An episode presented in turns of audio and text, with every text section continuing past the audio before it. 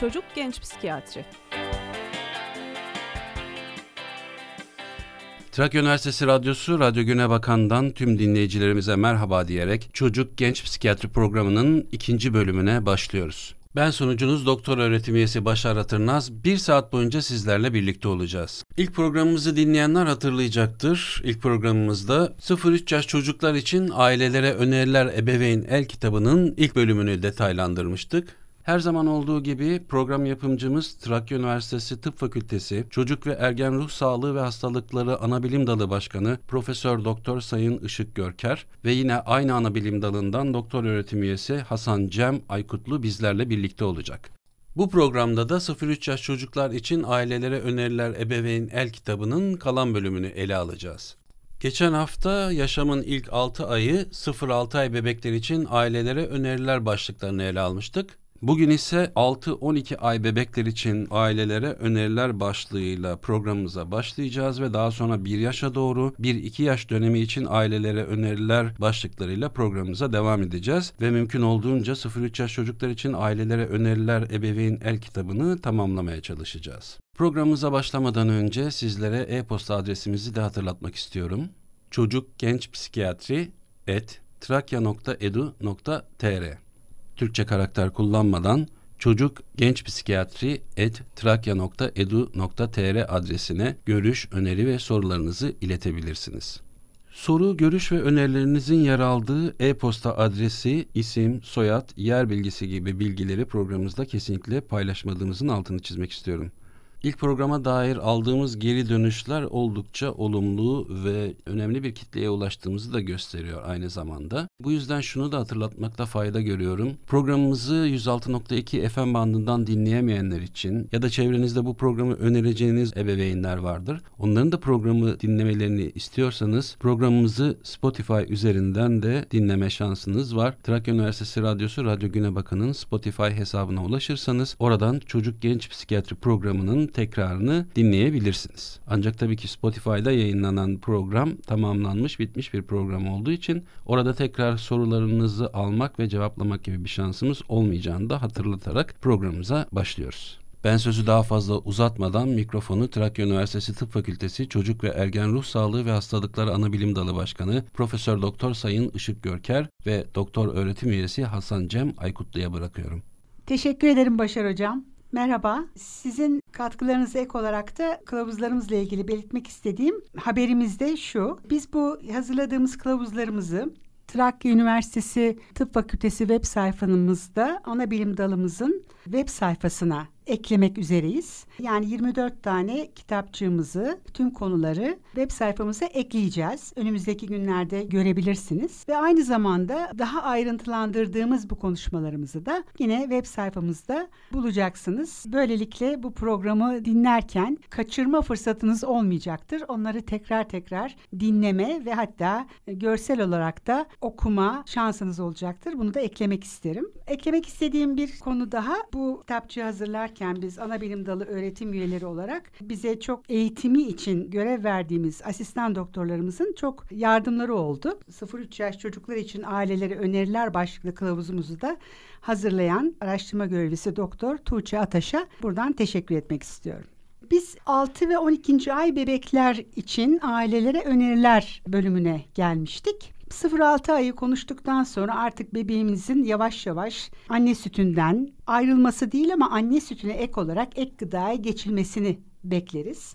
Bu dönemde sebze, meyveleri püre şeklinde vermeye başlamak ilk aşamadır. Çünkü malum dişleri de daha yavaş yavaş çıkmaya başlar ve bunları da çiğnemesi gıdaların çok zor olacağından püre şeklinde vermeyi öneririz. Pediatristler de aynı şekilde. Daha sonra yavaş yavaş çatalla ezerek yemelerini sağlamak, sonra küçük parça halinde tek tek lokmaları yiyebilecek hale e, gelir çocuklar. Bu dönemde önerilerimiz al ver alıştırmaları yapmak. Örneğin eline ismini söyleyerek bir eşyayı verip, bir oyuncağı verip tekrar geri vermesini sağlamak. Yine yapmamız gereken bir alıştırma.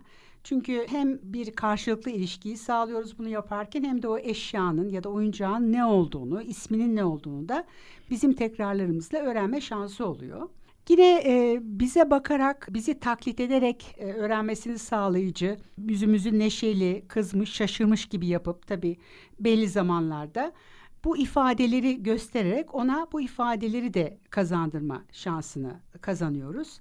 Ona bay bay yapmayı öğretmek örneğin yine karşılıklı ilişkide çok güzel bir öğretidir. Bunu sık sık yaparız zaten. Aileler bunu yaparlar. E, bay bayı hemen öğrenirler. Eve gelen misafirler de bunu tekrarlamakta. Gitmesi, gelmesi, geldiği zaman görmesi, gittiği zaman bay bay yapması gibi bir ilişki paterninde örüntüyü de çocuğa kazandırmış oluyoruz. Yapma bozma oyunları e, bu çocuk bu yaş çocukları için önemli. Tahta küpleri dizip kule yapması, onu izlemesi, sonra kuleyi devirip tekrar yapması, yani yaptığı eylemi tekrar tekrar yapması ona bu deneyimi kazanmayı ve küplerden de yeni bir şeyler oluşmasını görmeyi kazandıracaktır. Yaptığı zaman da onu alkışlayarak e, güzel bir şey yaptığını ona göstermek, ödüllendirmek de ona daha şevk verecektir ve daha çok yapmak isteyecektir. Aslında şunu söylemek istiyoruz. Çocuğumuzla yaşamı deneyimlemek oyunla başlıyor ve biz de ebeveynler olarak bunlara bu yaşlarda yani 6 aylıkken başlamalıyız ki o karşılıklılığı daha çabuk öğrenebilsin ve kendisi de yapıp bozarak deneyim kazansın ve bu konuda da kendine güveni artmaya başlasın. Peki hocam burada bir parantez açıp şöyle bir soru sorsam. Bu çocukların bahsettiğiniz oyunları öğrenme süreci tabii ki değişkendir. Yetişkinler birçok şeyi çok kolaylıkla yapabildiği için bizim bebeklerden beklentimiz ne olmalı? Yapması ya da yapamaması bir ölçüt müdür?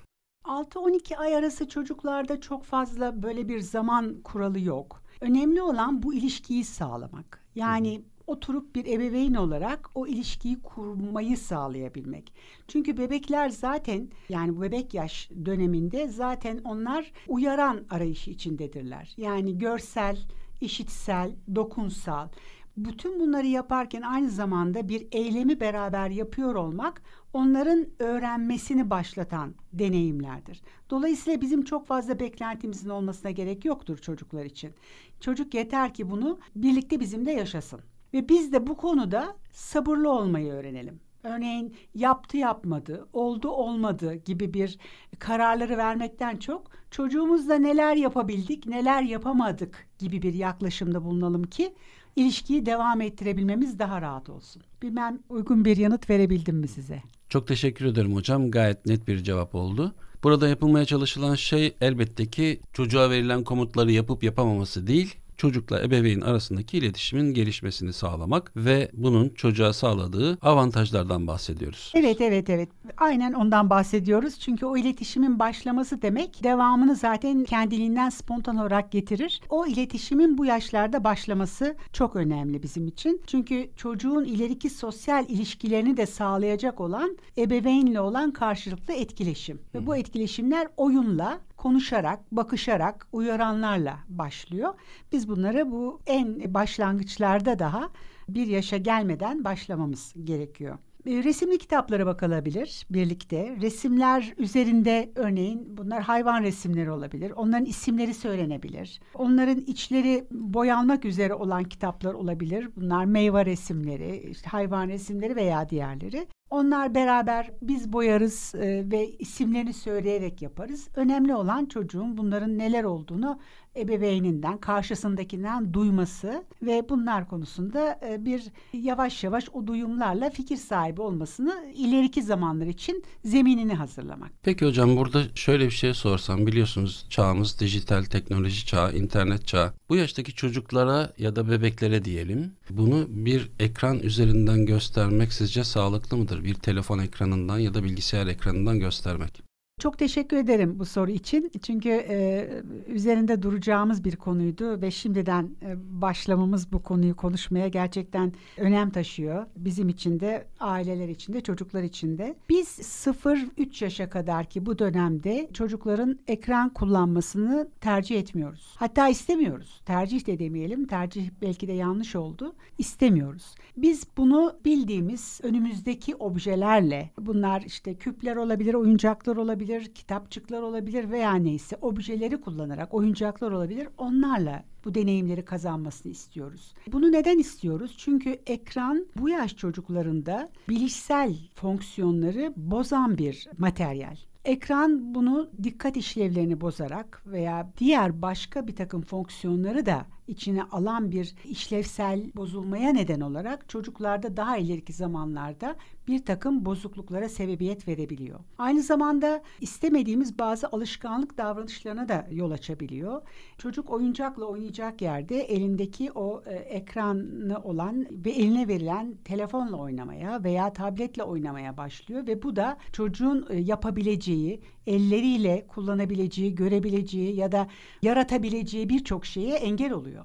Dolayısıyla bizim tamamen uzak kalmasını istediğimiz dönem ekrandan çocukların 0-3 yaş dönemi. Tabii ki 3 yaş sonrasında televizyonda çocuk programlarını belli zamanlar diliminde izletmek bazı şeylerin öğrenmesi için çok faydalı olabilir. Yavaş yavaş zaten anaokuluna hatta okula başlayan bir çocuk için ekranı belli bir süre kullanma zorunluluğu zaten getirilmeye başlanıyor. Ama bunların hepsinin yaşa göre belli süreleri olması gerekiyor. Ve Bunun, içerik olarak da tabii ki tabii e, ki içerik olarak da çocuğa e, özgü içerikler sanırım olması gerekiyor. Aslında anne babaların ya da ebeveynlerin diyelim bir şeyleri çocuğa izletmeden önce önce kendilerinin izlemesi gerekiyor. Ne izlettiklerini biliyor olmaları gerekiyor. Evet, çünkü yani bir televizyon bir çocuk kanalını açıp da önüne herhangi bir şeyi izletmekten bahsetmiyoruz değil mi hocam? Hayır, hayır, hayır. Herhangi bir yere açıp da bunu da izlesin tabii ki değil. Çünkü çocukların anlayabilecekleri, kavrayabilecekleri programlar belirli ve bu programlarla da zaten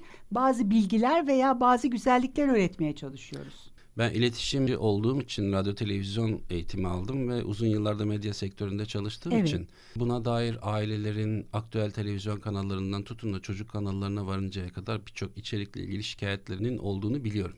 O yüzden aslında bir çocuk kanalı bile olsa gerçekte bir pedagog ya da bilimsel temelleri olan ya da bir bilgiyle donanmış oluşturulmuş içeriklere maruz kalmak çok önemli. Yani çok güzel bir çizgi filmin yapılması bir animasyon gibi görünebilir ama içindeki karakterler onun içerisindeki konuşmalar, evet, evet. diyaloglar çok ciddi anlamda çocuklara zarar, zarar verebilir. verebilir. Evet. Çok çok güzel söylediniz. Evet. Ee, çok güzel söylediniz. Çok da önemli bir konu bu. Tabii o ayrı bir konu. Belki siz de iletişimci Hı-hı. olarak bundan bu konu ile ilgili çok şeyler söyleyebilirsiniz bize. Çizgi filmler var şu anda. Ee, Birçok çizgi film var izletilen ki onların birçoğunun aslında belki izletilmemesi gerekiyor. Kesinlikle. Ee, onlar üzerinde çalışmak gerekiyor. Çocuklara ne verdi ne vermedi ya da nasıl zarar verdi ya da nasıl iyi geldi bunlar üzerinde gerçekten durmak gerekiyor. Teşekkür ediyoruz size. Rica ederim bu önemli bir konu. Programın içeriğinden sapmasını istemem ama bu konuyla ilgili olduğu için de özellikle altını da çizmek isterim. Benim uzmanlık alanlarımdan biri de rating konusu ve televizyonda program planlaması. Televizyon izleme ölçümlerinde ilk yüz listesi denilen bir liste vardır. Bir gün önce yayınlanan programların aldığı reytinge göre sıralandığı bir listedir bu. Birinci sırada en fazla reyting alan program vardır ve bu sıralama böyle 100. programa kadar gider. Önceki yıllarda bu listede yetişkinlerin izlediği diziler, yarışma programları gibi programlar çoğunlukla yer alırdı. Bugün ilk yüz listesine baktığımızda ise listeye giren programların çoğunun çocuk kanallarında yayınlanan içerikler olduğunu görüyoruz ve neredeyse bu ilk yüz listesinin yarısından fazlasını çocuk programları o oluşturuyor. Belki daha bile fazlası şu anda kesin hı hı. konuşmak istemiyorum. Bu çok ciddi bir problem. Özellikle internetle birlikte dijital teknoloji ve GSM teknolojisiyle birlikte aileler çocukların eline kumandayı verip çocukların ne kadar aslında televizyon başında zaman geçirdiğini gösteren bir veri ve gerçeklik payı çok yüksek olan bir veri.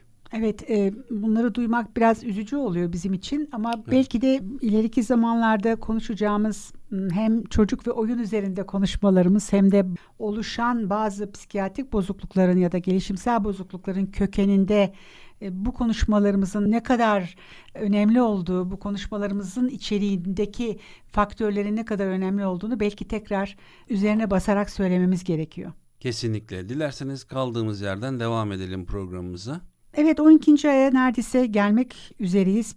Cem bu konuda belki devam edebilirsin. Çünkü ben bir yaşa geldim ve bir yaşın bazı özellikleri var çocuklar için. Hatta önemli özellikleri var. Seni dinleyebilir miyiz? Tabii ki hocam. E, merhaba yeniden. Sizlerle bir arada olmak çok keyifli.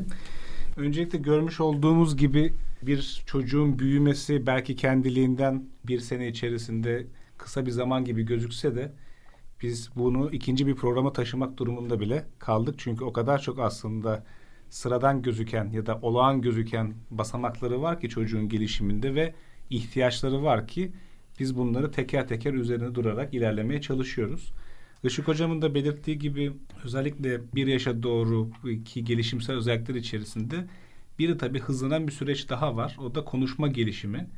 Özellikle babıldamayla başlayan, çevresine anlamsız babıldamalarla başlayan 4 ay 5 ay civarında özellikle ortaya çıkan ve sonrasında artık 6 7 8. aylara doğru yavaş yavaş önce anlamsız olsa da sonra da kişiye özgü dede, baba gibi hecelemelerin daha sonra da kelimelerin çıkmaya başladığını görüyoruz. Bu çok önemli bir basamak.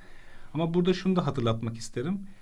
Aileler bazen özellikle ebeveynler çocukların gelişimi konusunda biraz fazla yoğunlaşınca biraz önce Işık Hocam'ın da dediği gibi işte bu çocuk bunu tamamladı mı, yaptı mı, yapamadı mı gibi endişeler yaşamaya başlıyorlar. Özellikle e, annelerde çocuğunun performansı ile ilgili yani büyümesiyle alakalı sorunlar olduğu düşüncesi hakim olmaya başlıyor ve bu da onları biraz fazla kaygılı bir tutum içine sokabiliyor. Hatta bazen öyle durumlarla karşı karşıya kalıyoruz ki annenin kaygısı çocuğa duygusal olarak bile yansımaya başlayabiliyor.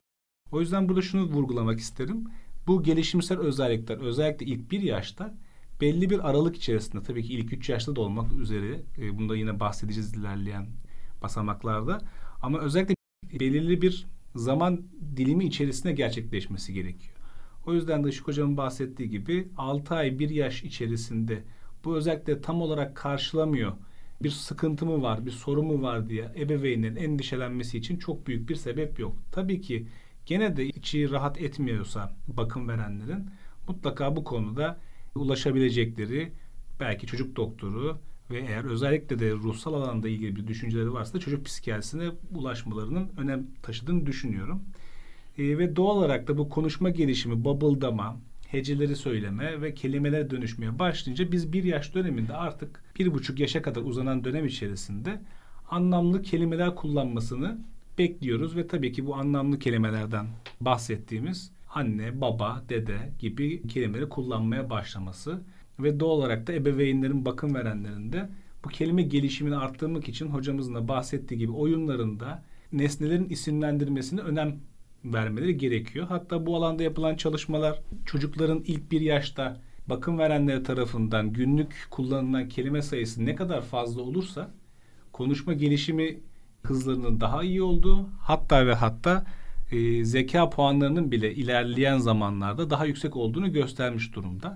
O yüzden de gerçekten hani bu çok olağan, sıradan gibi gelen durumlarda özellikle çocukları uyaranla zenginleştirmek çok önem taşıyor beynin bu en hassas olduğu zamanda.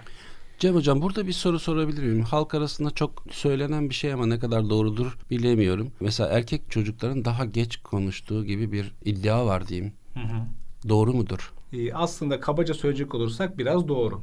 Hı hı. Bunu ilerleyen bölümlerimizde ele alacağız konuşma gelişimi içerisinde. Orada daha çok detaylandıracağız. Tamam. Çünkü bazı kalıplara takılmadan değerlendirmek çok önem taşıyor. Hele bir de çocuk psikiyatrisinde. Çünkü çocuğum geç konuştu diye fazla kaygılanabilir aile. Aslında normal bir gelişim içinde olmasına rağmen ya da çocuk anormal bir gelişim gösterirken erkek çocuğu bu geç konuşur deyip de doktor başvurusunu da erteleyen ailelerle de karşı karşıya kalıyoruz. Ama bu konudaki detaylı bilgileri e, konuşma gelişimi bölümünde paylaşacağız. Peki teşekkürler.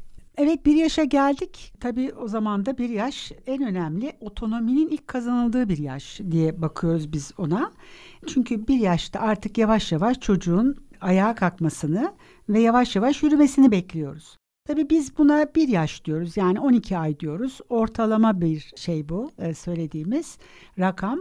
Ama bu 11 ay da olabiliyor, çok erken de olabiliyor. Bazen 16 ay, 17 aya kadar giden bir süreç de olabiliyor. Normal sınırlar içerisinde genellikle 12-16 ay ya da 11-16 ay gibi bir süre koyuyoruz ama bazen çocuktan çocuğa gelişimsel özellikler farklılıklar gösterebiliyor. Ama Şunu söyleyebiliriz ki eğer 18 aylığa kadar bir çocuk e, yürüyemediyse e, yani otonomisini kazanamadıysa o zaman mutlaka bir uzman görüşü almak, onunla bir görüşmek, çocuğun değerlendirilmesi önem kazanıyor diyebiliriz. Bebeğimizin yani otonomi kazanmaya başladığı dönem önemli çünkü etrafta güvenli bir ortam oluşturmak lazım. Tutuna tutuna yürümesini sağlayacak şekilde işte koltuk kenarlarına tutunarak ayakta durmasını desteklemek, koltuk kenarlarına sevdiği oyuncakları dizerek uzun süre ayakta durmasını sağlamak gibi bir takım eylemlerde de bulunabiliriz. Ama çok zorlamadan onun zaten kendiliğinden e, yavaş yavaş bunu geliştireceğini bilerek sadece yardımcı olarak bu otonomiyi kazanmasını sağlamamız gerekiyor. Bunu yaparken aynı zamanda bu dönemler yavaş yavaş artık işte anne sütünden kesilme, gıdayı artık püreden yavaş yavaş e, o katı gıdaları ufak ufak yemeye başlamasına getiriyor çocuğumuzu. Bu da kaşık çatal tutmasını, kendi başına yemek yemesini, bardaktan su içmesini yani kendi motor becerilerini bu şekilde kullanmasında kazanmasını sağlamakta fayda var. Çünkü otonomi kazanmak sadece yürümek değil aynı zamanda e, çocuğun kendi başına kendi ihtiyaçlarını yavaş yavaş yapabileceğini ona hissettirmek, kazandırmayı da getiriyor. O nedenle ebeveynler olarak çok fazla titizlik göstermeden onu mama sandalyesine oturtup kaşık çatal kullanmasını öğrenme aşamasında bazen ellerini bile kullanmasına meydan vererek yiyeceklerini e, kendisinin yemesini sağlamaya çalışmak çok önem taşıyor bizim için. Burada bizim toplumumuzda ebeveynlerimizin biraz titizlikleri var. Etraf batabilir, işte kirlenebilir. Elleri kirlenir, yüzüne sürer, gözüne sürer. Evet buralarda dikkatli olmak gerekiyor ama biraz da kirlenmesi gerekiyor ki bunları başka türlü nasıl öğrenebilir? Ağzına atarken bazen ağzına götürmez, yanağına götürür. O koordinasyonu kazanması da zaman alabilir ama biraz sabırlı olmak ve bunu kazandığı zaman da kendisine daha fazla güvenini kazanmasını sağlayıcı bir rehberlik etmek ebeveynler için önemli ve bizim için de çok önemli bu ebeveynlerin bunları yapıyor olması. Cem'in de söylediği gibi artık babıldamalar yavaş yavaş kelimeler çıkarmalar ve artık bir yaştan sonra iki yaşa doğru geldiğinde hatta bir buçuk yaşlarında artık yavaş yavaş kendi derdini anlatabilir hale yani kelimelerle göstererek mimiklerini de kullanarak kendi derdini anlatabilir hale gelmesini çocukların bekliyoruz biz. Tam olarak bir konuşma değil belki bu ama derdini sözel veya sözel olmayan şekilde ifadelendirmesini sağlamak bu bizim için yeterli. Normalde iki yaşa gelen bir çocukta biz iki kelimelik cümleler kurmasını bekliyoruz. O yüzden çok fazla acele etmemize gerek yok. Yeter ki söylediklerimizi anladığını fark edelim ve neler yaptığının farkında olduğunu gözlemleyelim. Sorduğu sorular artık yavaş yavaş iki yaşlarda olmaya başlar tabii ondan önce olmaz ama buralarda işte çok net cevaplar vermek, onun anlayabileceği dilde cevaplar vermek ebeveynlerin vermesi çok önemli. Bu dönemin özellikleri var. Bu özelliklerden bir tanesi annesiyle olan ilişkisinin özelliği. Bir bağlanma süreci yaşıyor çünkü çocuklar anneleriyle. Sıfır yaş itibariyle başlattıkları bir süreç bu. Annenin ve çocuğun karşılıklı olarak geliştirdiği bir ilişki. Bu bağlanma sürecinde çocuklar e, hem ilişki kurmayı öğreniyorlar hem güven ilişkisini kurmayı öğreniyorlar aynı zamanda. Güven duymayı öğreniyorlar. Hatta öyle bir erken bir öğrenme ki bu. Bir yaşın sonunda biz aslında temel güven duygusunun da kazanıldığını düşünüyoruz. Temel güven duygusu insanların bu yaşlarda kazandıkları bu duygu ileriki yaşamları için çok çok önemli. Çünkü her şey buna dayanıyor. İlişkiler, sosyal ilişkiler, akran ilişkileri, bir şeyler yapabilmeyi istemek ve yapma becerisi göstermenin tüm temeli bu güven duygusuyla gelişiyor. Bu dönemde bu bağlanma dönemi içerisinde annesinden bu yaşlarda çocuklar kopmak istemezler. Hatta yabancı kişilerden kaçarlar. Yabancı kişileri gördüklerinde hemen kafalarını annelerinin tarafına hatta kucaklarına gelmeyi, kucaklarında görmek istememeyi yabancı kişi gibi davranışlarda bulunurlar. Bunlar bizim için normal gelişim özellikleridir.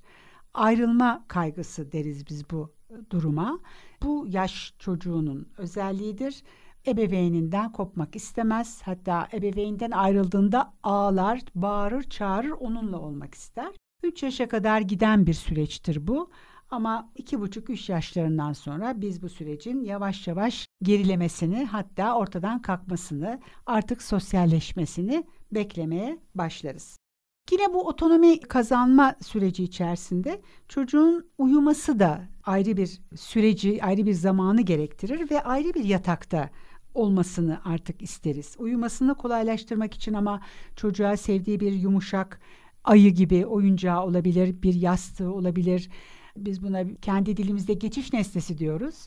Onlar bazen annenin sıcaklığını çağrıştırır çünkü. Uyumasını desteklemek için yanında bekleyebiliriz. Kolaylaştırmak için ninni söyleyebiliriz. Bunlar çok güzeldir. Bunları yapmak da çok uykuya geçişi çok tatlı bir şekilde geçişi sağlayabilir.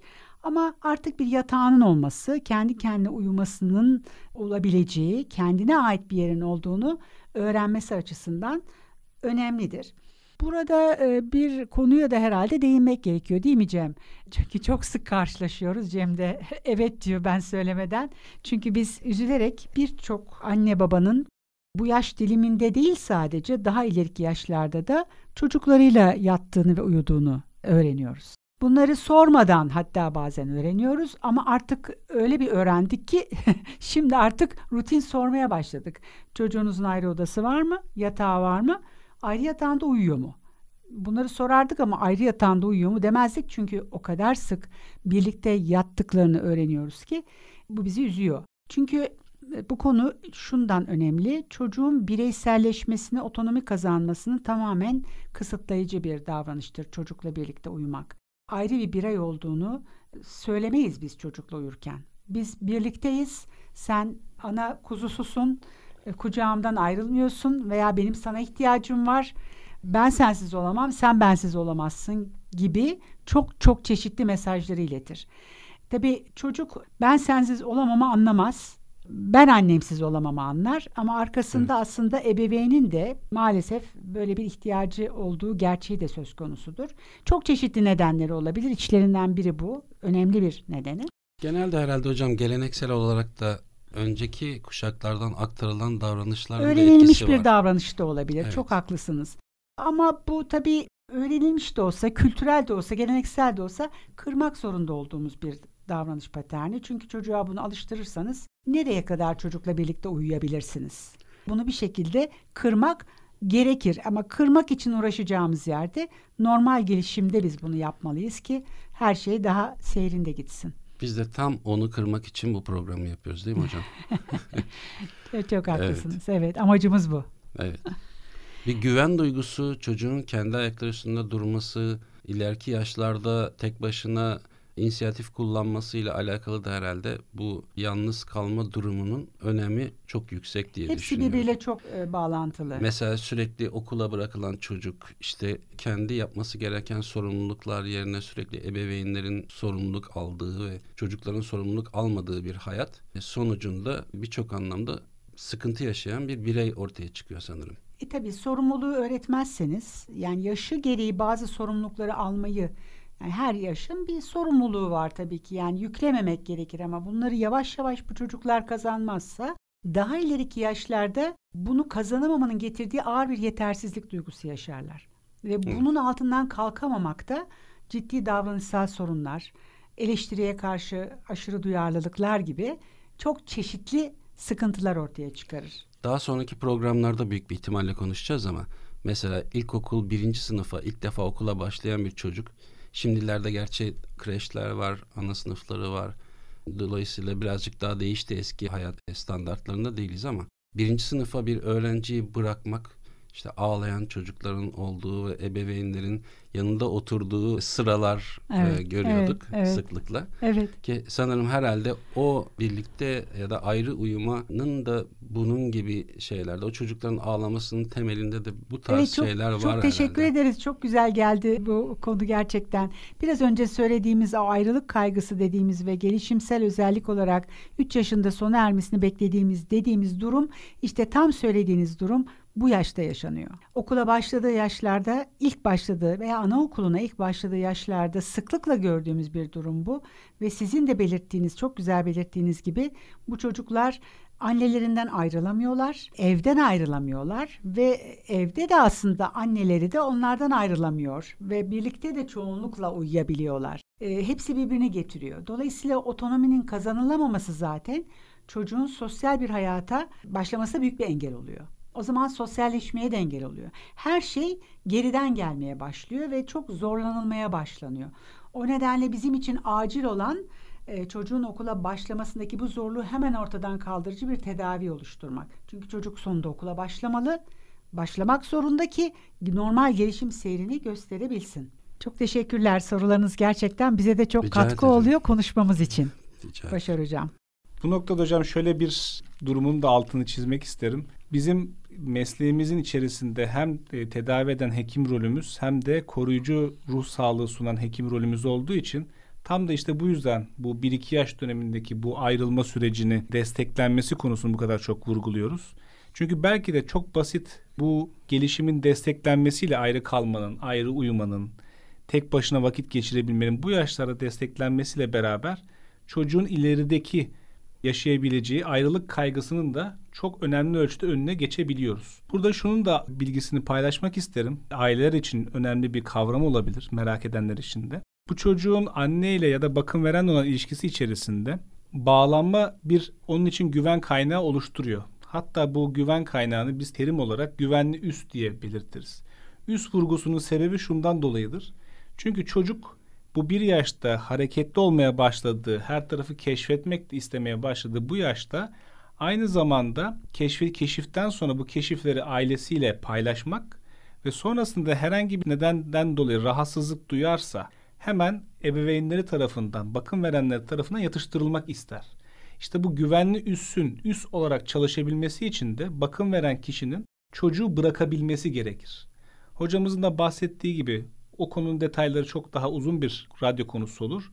Ebeveynin kendi ruhsal sorunları, ekonomik koşullar, sosyal, kültürel faktörler burada o kadar çok etkilidir ki çocuktan dolayı bir şeyin olmasındansa bu güvenli üssün ya da bağlanmanın bozulmasındansa daha çok ebeveyn tarafından bunun gerçekleştiğini biz görebilmekteyiz. O yüzden bu çocuğun çocuğunuzun motor olarak hareketlendiği, merak ettiği bu dönemde onun ayrı kalmasına, keşfetmesine, kendi haline vakit geçirmesine destek vermek çok önemlidir. Hatta bu dönemde sırf yatakları ayırmanın ötesinde belki bazı ailelerin aklına şöyle sorular da gelebilir. Emzirmenin de rolü çok önemli taşımaya başlıyor.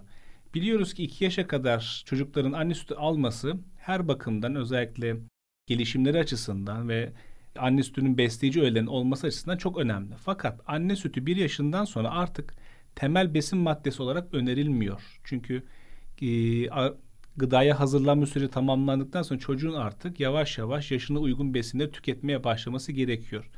Burada önerilmemesinin ikinci bir sebebi biz çocuk psikiyatristleri olarak 2 yaşa doğru ve daha sonrasında emzirmenin de uzamasıyla beraber çocuğun da anneye bağlılığının hatta bir süre sonra bağımlılığının önünü de açmaya başlıyor.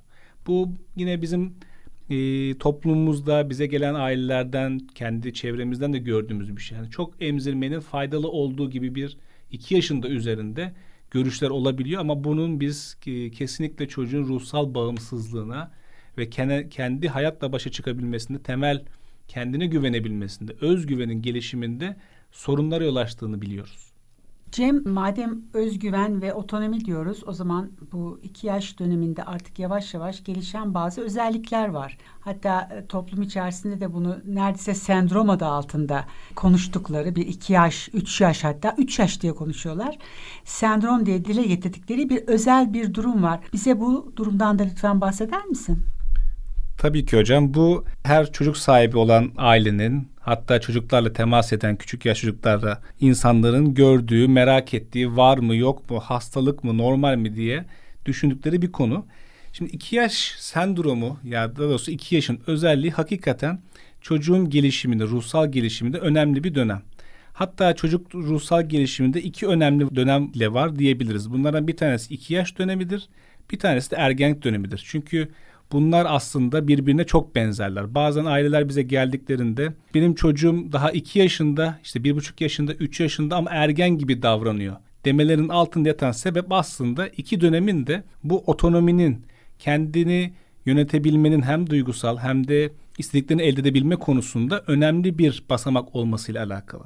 İki yaş sendromun özelliği aslında özetle şu. Çocuklar iki yaşına ulaştığında hem artık motor becerileri, kas becerileri de olgunlaştığı için yürümeye, koşmaya, çıkmaya, tırmanmaya ve bir aynı zamanda konuşma gelişimi de artık oturup derdini anlatmaya ve dış dünyanın gerçekleri hakkında sembolik yavaş yavaş düşünebilmeye başladıkları için ve aynı zamanda da kendi bedenlerini de tam anlamıyla tanımaya başladıkları için kendilerinin farklı olduğunu, annesinden, babasından, başkalarından farklı olduğunu, kendi arzuları, istekleri olduğunu fark ettikleri bir dönem olduğu için bu dönemde kendi farklılıklarını deneyimleyebilmek adına tutturma davranışları görebiliyoruz. Özellikle kendi istediği şeyler konusunda engellendiğinde, ikinci dondurma verilmediğinde, televizyon izlenirken orada bir engellenme yaşadığında, süresi dolduğunda ya da dışarıda arkadaşlarıyla oyna, bir çocukla oynamaya çalışırken o çocuk onun elinden oyuncağı aldığında hemen çok sık gördüğümüz şey bir öfke nöbeti ya da ağlama nöbeti şeklinde bir protesto ile karşı karşıya oluruz. Bu bazen o kadar şiddetli olur ki çocuk bu ağlama nöbetleri içerisinde morarabilir, sıkışabilir, kalp çarpıntısı olabilir. Bu tutturma nöbetleri 20 dakikaya kadar uzayabilir.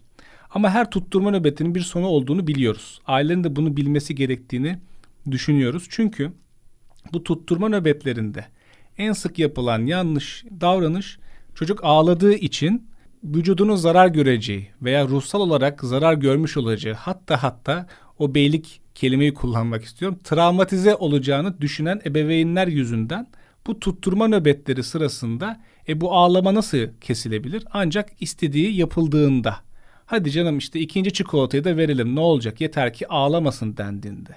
Ya da işte bununla oynanmaz ama olsun verelim ağlamasın istediği olsun aman arzuları karşılansın doyumuna ulaşsın doyumsuz kalmasın gibi aslında ebeveynlerin ya da bakım verenlerin kendi bilinç dışındaki istek ve arzularının çocuk üzerinden doyurulduğunu görürüz.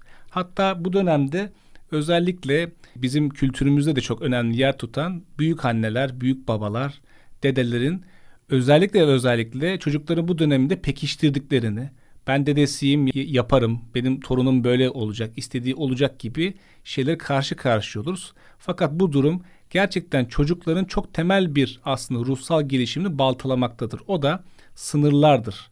Çünkü çocuk aslında iki yaşında aynı zamanda kendi bedenin de sınırları olduğunu, yapabileceklerinin de sınırları olduğunu, her arzusunun her zaman doyurulmayacağını, her şeyi her zaman elde edemeyeceğini fark ettiği de bir yaştır.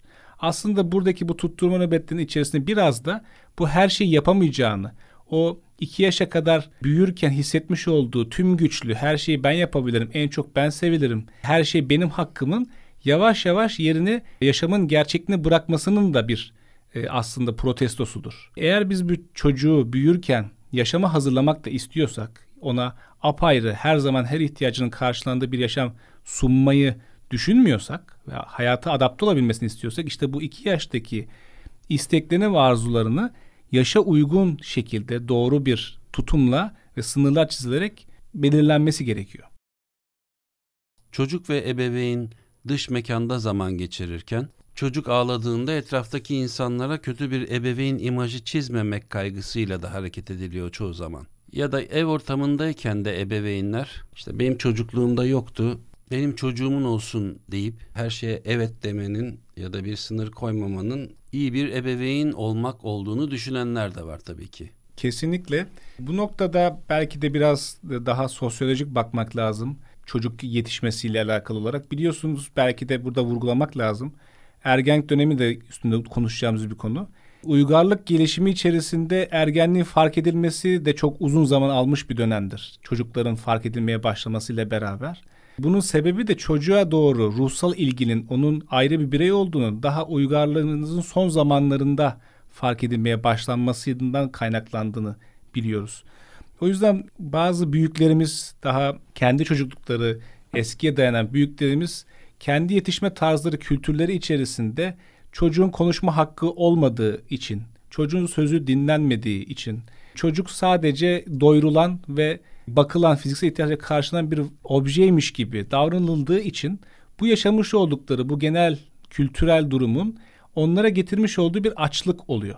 Bunun da tabii ki bir sonraki nesle yansıması bu ebeveynlerin kendi açlığının, bu tabii ki genel geçer konuşuyorum burada, her insanın biricik olduğunu, her çocuğun, her ebeveynin biricik olduğunu da vurgulayarak, bu kendi doyurulmamış ihtiyaçlarını çocukta gördüklerinde bu durumun onlar için acı verici bir deneyim yaşatıyor. Çünkü o çocuğun orada ağlaması anne için, baba için, dede için, anneanne, babaanne için gerçekten dayanılamayacak. Çünkü gerçekten onun da ihtiyaçlarını gösteren bir duruma dönüştüğü için bunu duygusal olarak çok şiddetli yaşıyorlar ve gerçekten herkesin yapabileceği doğru olan uygulamayı yapamıyorlar. Kendi yaşamış oldukları duygusal sıkıntılar dolayısıyla. Tabii ki aynı zamanda e, kültürel olarak da yavaş yavaş insanların birbirinden uzaklaştığı, daha çekirdek ailelerde yaşamaya başladığı, büyük apartman sitelerinde, büyük sitelerde birbirinden izole, tanımayan, mahalle kültürünün de yavaş yavaş ortadan kalkmaya başladığı bir dönemde de tabii ki insanların ihtiyaçlarının da daha çok pekiştirildiği bir dönemde yaşadığımız için bir yemek için bir restorana gidildiğinde ağlayan bir çocuk görüldüğünde empati kuramayıp o aileyle hatta o çocukla empati kuramayıp bu neden ağlıyor denilebiliyor ya da ağlatmayın şu çocuğu. Bu çocuğu siz böyle yapıyorsunuz gibi çıkışlar olabiliyor. Çünkü insanların birbirini anlaması, birbirinin farklı olduğunu, empati kurabilme becerileri artık günümüzde bu kültürel sebepler dolayısıyla geri plana düşmüş durumda. Ama bunun tabii ki sonucunda etkilenen kişi çocuk oluyor. Eğer çocuk böyle bir dönem içerisinden sınırlar konulmadan her ihtiyaçları doyulur bir şekilde çıktığında şu an görmüş olduğumuz o her şeyi her istediğinde de olmasını isteyen, dikkatini toplamakta hatta güçlük çeken, yerinde durmakta güçlük çeken, çok sıkılan, bir türlü boş vakit geçirmeyi öğrenemeyen çocuklar, büyükler ve yetişkinler olarak dönmeye başlıyor. Tabii ki bu dönem karşısında da ebeveynlerin de yapabildiği şey biraz önceki konuyla bağlantı kurmak için söylüyorum. E o zaman çocuğun bu sıkıntısını gidermek için eline de telefon vermek, tablet vermek, televizyonun karşısına koymak da onlar için bir çözüm oluyor ve bu kısır döngü içerisinde biz psikopatolojinin geliştiğini de biliyoruz. Çok teşekkür ederiz Cem. Çok güzel ifade ettin. Yani olayın o iki yaş e, döneminde, iki üç yaş döneminde yaşanan normal gelişimsel özelliklerle başlayan ebeveyn hatalarının nerelere getirdiği, insanları hangi yaşta olursa olsun problem davranışı oluşturabildiklerini çok güzel anlattın. Çok teşekkür ediyorum. Belki burada bir ekleme yapabilirim. Çünkü hem gözlemlerimiz önemli oluyor bizim ebeveynleri. Sadece kliniğimizde bize başvuranlarda değil dışarıdaki e, toplumsal yaşam içerisinde de gözlemlerimiz oluyor. Bazen müdahale şansımızın da tabii ki olamadığı. Bu dönem içerisindeki bu tutturmalar sürekli istekte bulunmalar ve istediğinin yapılamıyor olması çocukta ağlama bağırma gibi bir davranışı getiriyor. Yani biraz daha zorlarsam ne kadar gelir? Biraz daha zorlarsam ne kadar gelir?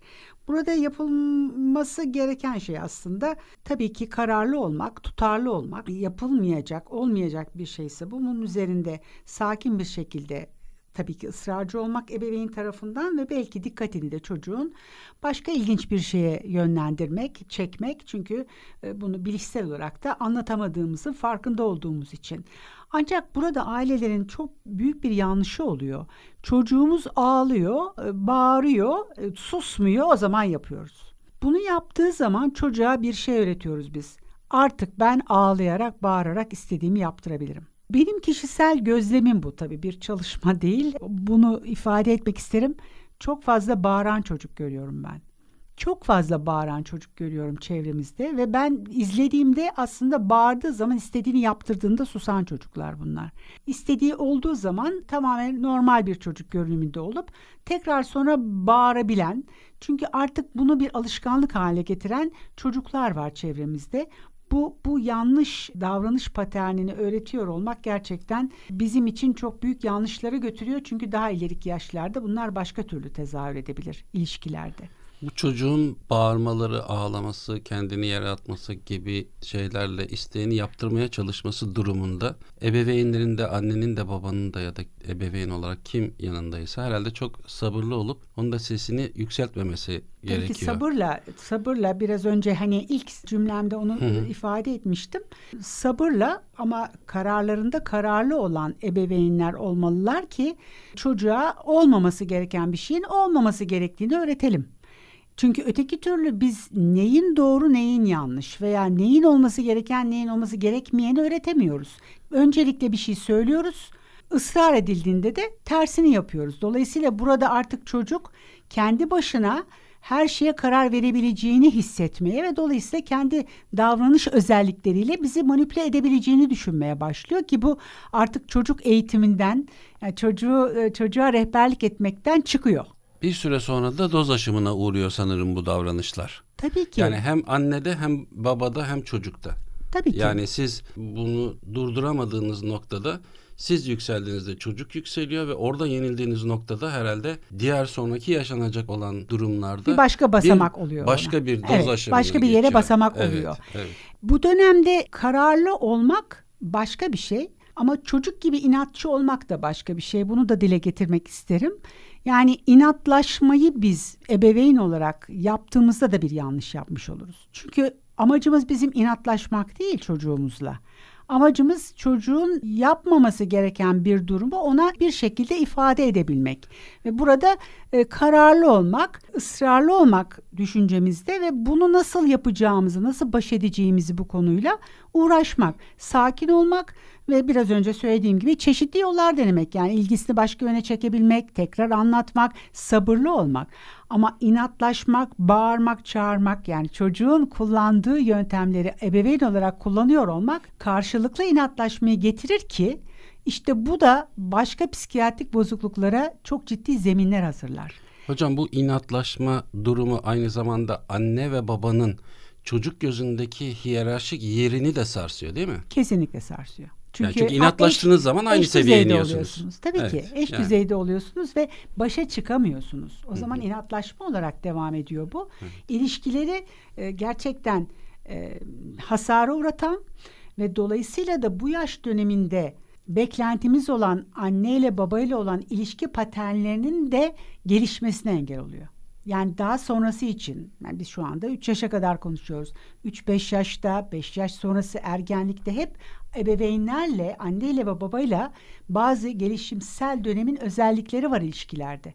Bunlara da sekteye uğratmış oluyor. Hocam peki burada annenin ya da babanın ebeveynlerden herhangi birinin baş edememe durumunda birinin sorunu diğer ebeveyne aktarma durumu çocuğun bunu fark edecek şekilde yapıyor olması da herhalde çok... Çocuğun gayet güzel bunu fark etmesi ve ondan sonra Değil da mi? annenin veya babanın bununla baş edemeyeceğini görmesi anlamına gelir. Aslında kendi otoritesini sıfırlaması Kesinlikle anlamına öyle. geliyor. Tabii yani çok barizdir bu. Evet. Bunu yapıyor olmak da zaten başka bir sorunu getirir. Bu sefer ebeveynler arası farklılıkları gösteriyor olmak da çocuğun farklı davran onlara karşı farklı davranışlarını da getirebilir ki çoğunlukla da biz bunu bunu da görüyoruz Bu ilişkilerde. Hocam bir şeyi daha vurgulamak isterim. Şöyle bir cümle kullanıyoruz biz ailelere bir bilgi verirken bu sınırlar konusunda ya da iki yaş döneminde çocuğun kendi ruhsal gelişimi içerisinde özellikle iki yaş içerisinde sınırlara ihtiyacı vardır diyoruz. Bu bir ihtiyaç. Çünkü ancak bu sınırlar konulduğunda çocuk bunu deneyimlediğinde ve içselleştirdiğinde sağlıklı bir ruhsallık sergileyebilir diğer yaşlarında. Burası hasarlanırsa işte asıl travma burada gerçekleşiyor. O travma kelimesi uygun değil ama hani vurgulayıcı olması için söylüyorum. Asıl sorun burada gerçekleşiyor o çocuğun o ihtiyacını karşılamamış oluyor ebeveyn ya da bakım veren. Hatta bazen şöyle şeyler duyuyoruz. E, popüler olarak da arada duyabiliyoruz etrafta, televizyonlarda. Ben çocuğumla çok iyi bir arkadaşım. E, güzel, çocukla arkadaş olmak çok önemli bir şey. Fakat çocuğunuzun neye ihtiyacı var? İki yaş döneminde çocuğunuzun sizin arkadaşlığınıza ihtiyacı olsa da çocuğunuzun sınırlara ihtiyacı olduğu için daha ön planda eğer özellikle de bu alanda sorun yaşıyorsanız çocuğunuzun sınır koyan bir ebeveyne ihtiyacı var. Bakım verene ihtiyacı var. Yani arkadaştan önce anneye ve babaya ihtiyacı var. O yüzden bunun ayrımını iyi yapmak gerekiyor. Çocukta çünkü arkadaş olma rolü. Çünkü bir arkadaştan ne beklersiniz? Sınır koymasını bekler misiniz? Arkadaştan paylaşmasını, eşit davranmasını, tırnak içinde demokratik olmasını beklersiniz iyi bir arkadaştan. Çocuk da bunu bekler. Fakat iki yaşındaki bir çocuğun bazı noktalara geldiğinde özellikle ihtiyaçları istedikleri doğrultusunda sınırlara ihtiyacını ancak bir ebeveyn, bir otorite bunu sağlayabilir. O yüzden hiçbir zaman çocukların ebeveynleri ya da bakım verenlerinin bu otorite rolünü bırakmaması gerekiyor. Ve biraz önce hocamızın da vurguladığı gibi iyi polis, kötü polisçilik bu dönemde gene başa çıkılamadığı için inatlaşmanın yanında uygulanan bir doğal bir yöntem. İşte ben e, sınır koymuyorum, babası koyuyor. Ya da baba sınır koymuyor, anne sınır koyan rolü üstlenmeye çalışıyor. Bu durumu çocuklar o kadar güzel kullanıyorlar ki aslında farkında olmadan, kendine zarar verdiklerini bilmeden işte bu otorite boşluğundan, bu ikilikten faydalanarak o aile içi dinamikler daha da işin içinden çıkılmaz bir hal alıyor ve bazen de bize başvuran ailelerde görüşme odasına girerken çocuğun önden bir sultan gibi girdiğini, anne babanın onun arkasından el pençe divan şeklinde odaya eşlik ettiğini gördüğümüz anlar olabiliyor. Bu maalesef çocuğun ruhsal gelişiminde önemli bir yara olarak kalıyor ve bunun sonuçlarıyla sonrasında hem çocuk hem de ebeveynler uğraşmak durumunda kalabiliyor. Çok teşekkürler. Artık 0-3 yaş çocuklar için ailelere öneriler ebeveyn el kitabının yavaş yavaş sonuna geliyoruz. Evet. Dilerseniz bu programda konuştuğumuz şeyleri özetleyecek şekilde 2-3 yaş dönemi için ailelere önerilerinizi alıp daha sonra da programımızı kapatalım. Evet, e, önemli noktaları aslında birçok önemli nokta olsa da tekrar üzerinden geçmek gerekiyor. İlk önce şundan bahsettik. Dedik ki çocuk daha anne karnına bile düşmeden ebeveynlerin zihninde düşer. Yani çocuğun dünyaya gelmesi istenilen ve planlı bir gebelikte olduğunda çok daha farklı olur diye bahsettik ve bağlanmanın öneminden bahsettik. Bağlanmanın daha anne karnına bile düşmeden başladığını. Daha sonra ilk 6 ayın özellikle çocuğun fiziksel ihtiyaçlarının daha ağırlıklı olduğu, çok daha fazla uykuda olduğu, anne sütü ile beslendiği bir dönem olduğu fakat yine de ebeveynlerin dokunmasına, uyaranına, konuşmasına çok ihtiyaç olduğu bir dönem olduğundan bahsettik. Özellikle çocuğun gelişimi içerisinde 6 ay içerisinde ona ismiyle seslenmek, oyunlar oynamanın çocuğun bilişsel gelişimini, duygusal gelişimini çok etkilediğini ve bu dönemde de çocuklarda aslında ruhsal sorunlar bile ortaya çıkabileceğini ve bu durumda da ailelerin bizden danışmanlık alabileceğinden bahsettik. 6-12 aya doğru artık 1 yaşa doğru çocuğun motor becerilerinin yavaş yavaş artmaya başladı, hareketlenmeye başladı. Aynı zamanda dil gelişiminin de ilerlemeye başladığı bir dönem olduğunu, bu dönemde artık daha oyunun yer almaya başladığını ve bu oyunun yapmaların, bozmaların, dizmelerin, etrafı keşfetmenin arttığı bir dönem olduğundan bahsettik ve yine burada yine uyaran, uyaran zenginliğinin, oynamanın çocuğun gelişimine çok büyük katkısı olduğundan bahsettik. Bir yaşında artık çocuğun hareketlenmeye başladığı, çevreyi keşfetmeye başladığı dönemde aynı zamanda ayağa kalkmasının birey olmasında da önemli bir basamak olduğunu, anneye fazla bağlı olmanın sonuçlarını, tek başına yatabilmenin, tek başına uyuyabilmenin, kendi yemeğini yemeye çalışmanın bile çocuğun özgüven gelişiminde, ruhsal gelişimde çok önemli bir basamak olduğunu bahsettik. Ve tabii ki yine aynı bu dönem içerisinde bir yandan anneden ya da bakım verenden ayrılırken çocuğun aynı zamanda yabancılara karşı da bir kaygı yaşayabileceğini, bunun bir ayrılık endişesi, kaygısı olduğunu ve normal olduğunu bu yaşta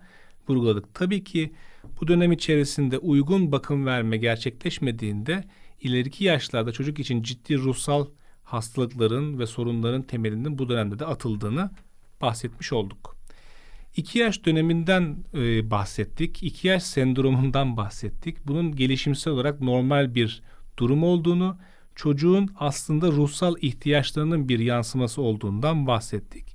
Ve iki yaş dönemindeki aslında en basit, en sade olan kurallar ve sınırların ne kadar önemli olduğunu ve çocuğun ruhsal gelişiminde, bütünlüğünde çok ihtiyacı olduğu bir durum olduğundan bahsettik. Ve bu dönem içerisinde özellikle bakım verenlerin veya geniş aile içerisinde yanlış onun isteklerinin sürekli karşılar tarzı davranmaların da çocuğun da ne gibi sorunlara yol açacağından bahsetmiş olduk. Son olarak da bu iki yaş sendromunun bitişiyle beraber artık çocuğun kendi otonomisini kazandığı, konuşma becerisinde daha çok arttığı ve yavaş yavaş çevresini daha farklı olarak sosyal açıdan keşfetmeye de başladığı 3 yaşa doğru bir hazırlık dönemini tamamlamış olduk.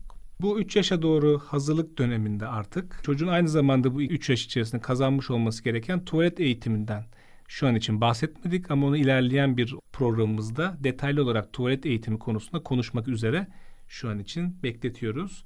Ve tabii ki de bu 3 yaşa doğru çocuğun motor becerilerinin de artması, ince motor becerilerinin devreye girmeye başlaması, yani ellerini kullanmaya başlaması, parmak boya yapmaya başlaması, keşfetmesi gibi durumlarda çocuk için çocuğun ihtiyacı olan artık oyunu farklı bir bağlamda da konuşulması gerektiğini ortaya koymakta. Ve bunu da biz yine ilerleyen programlarımızda çocuk ve oyun el kitabını incelerken detaylı bir şekilde tüm yaş gruplarında oyun ne demek bunu da ele alacağız. Ve tabii ki de çocuğun sosyalleşmeye başlaması demiştik. Bu yaşta 3 yaşa doğru artık arkadaşlarını tanıyan, arkadaşlarına ihtiyaç duyan, parka gitmek isteyen çocukların arkadaş ilişkileri, akran ilişkileri konusunda özellikle 3-6 yaş döneminde ve daha sonra da okula başlarken isimli programlarımızda ele alacağız. Trakya Üniversitesi Tıp Fakültesi Çocuk ve Ergen Ruh Sağlığı ve Hastalıkları Anabilim Dalı Başkanı Profesör Doktor Sayın Işık Görker ve yine aynı ana bilim dalından doktor öğretim üyesi Hasan Cem Aykutlu ile birlikte yine çok değerli bilgiler paylaştık sizlerle. Programımızın artık sonuna geldik. Vermiş olduğunuz değerli bilgiler için çok teşekkür ediyoruz. Biz teşekkür ederiz. Yeni programımızda görüşmek üzere. Haftaya salı günü yine 14-15 saatleri arasında çocuk ve oyun konusunu konuşmak üzere yine burada olacağız. Programın başında da belirttiğim gibi bizlere ulaşmak isterseniz bize e-posta adresiyle sorularınızı, görüşlerinizi ya da eleştirilerinizi iletebilirsiniz. E-posta adresimiz çocukgençpsikiyatri@trakya.edu.tr. Türkçe karakter kullanmadan çocuk genç psikiyatri trakya.edu.tr Programımızın tekrarını Spotify üzerinden dinleyebilirsiniz. Ayrıca Trakya Üniversitesi Tıp Fakültesi Çocuk ve Ergen Ruh Sağlığı ve Hastalıkları Anabilim Dalı Başkanlığı'nın web sitesinde de programı dinleme şansına sahipsiniz. Haftaya yeni bir çocuk genç psikiyatri programında buluşuncaya dek hoşçakalın. Çocuk Genç Psikiyatri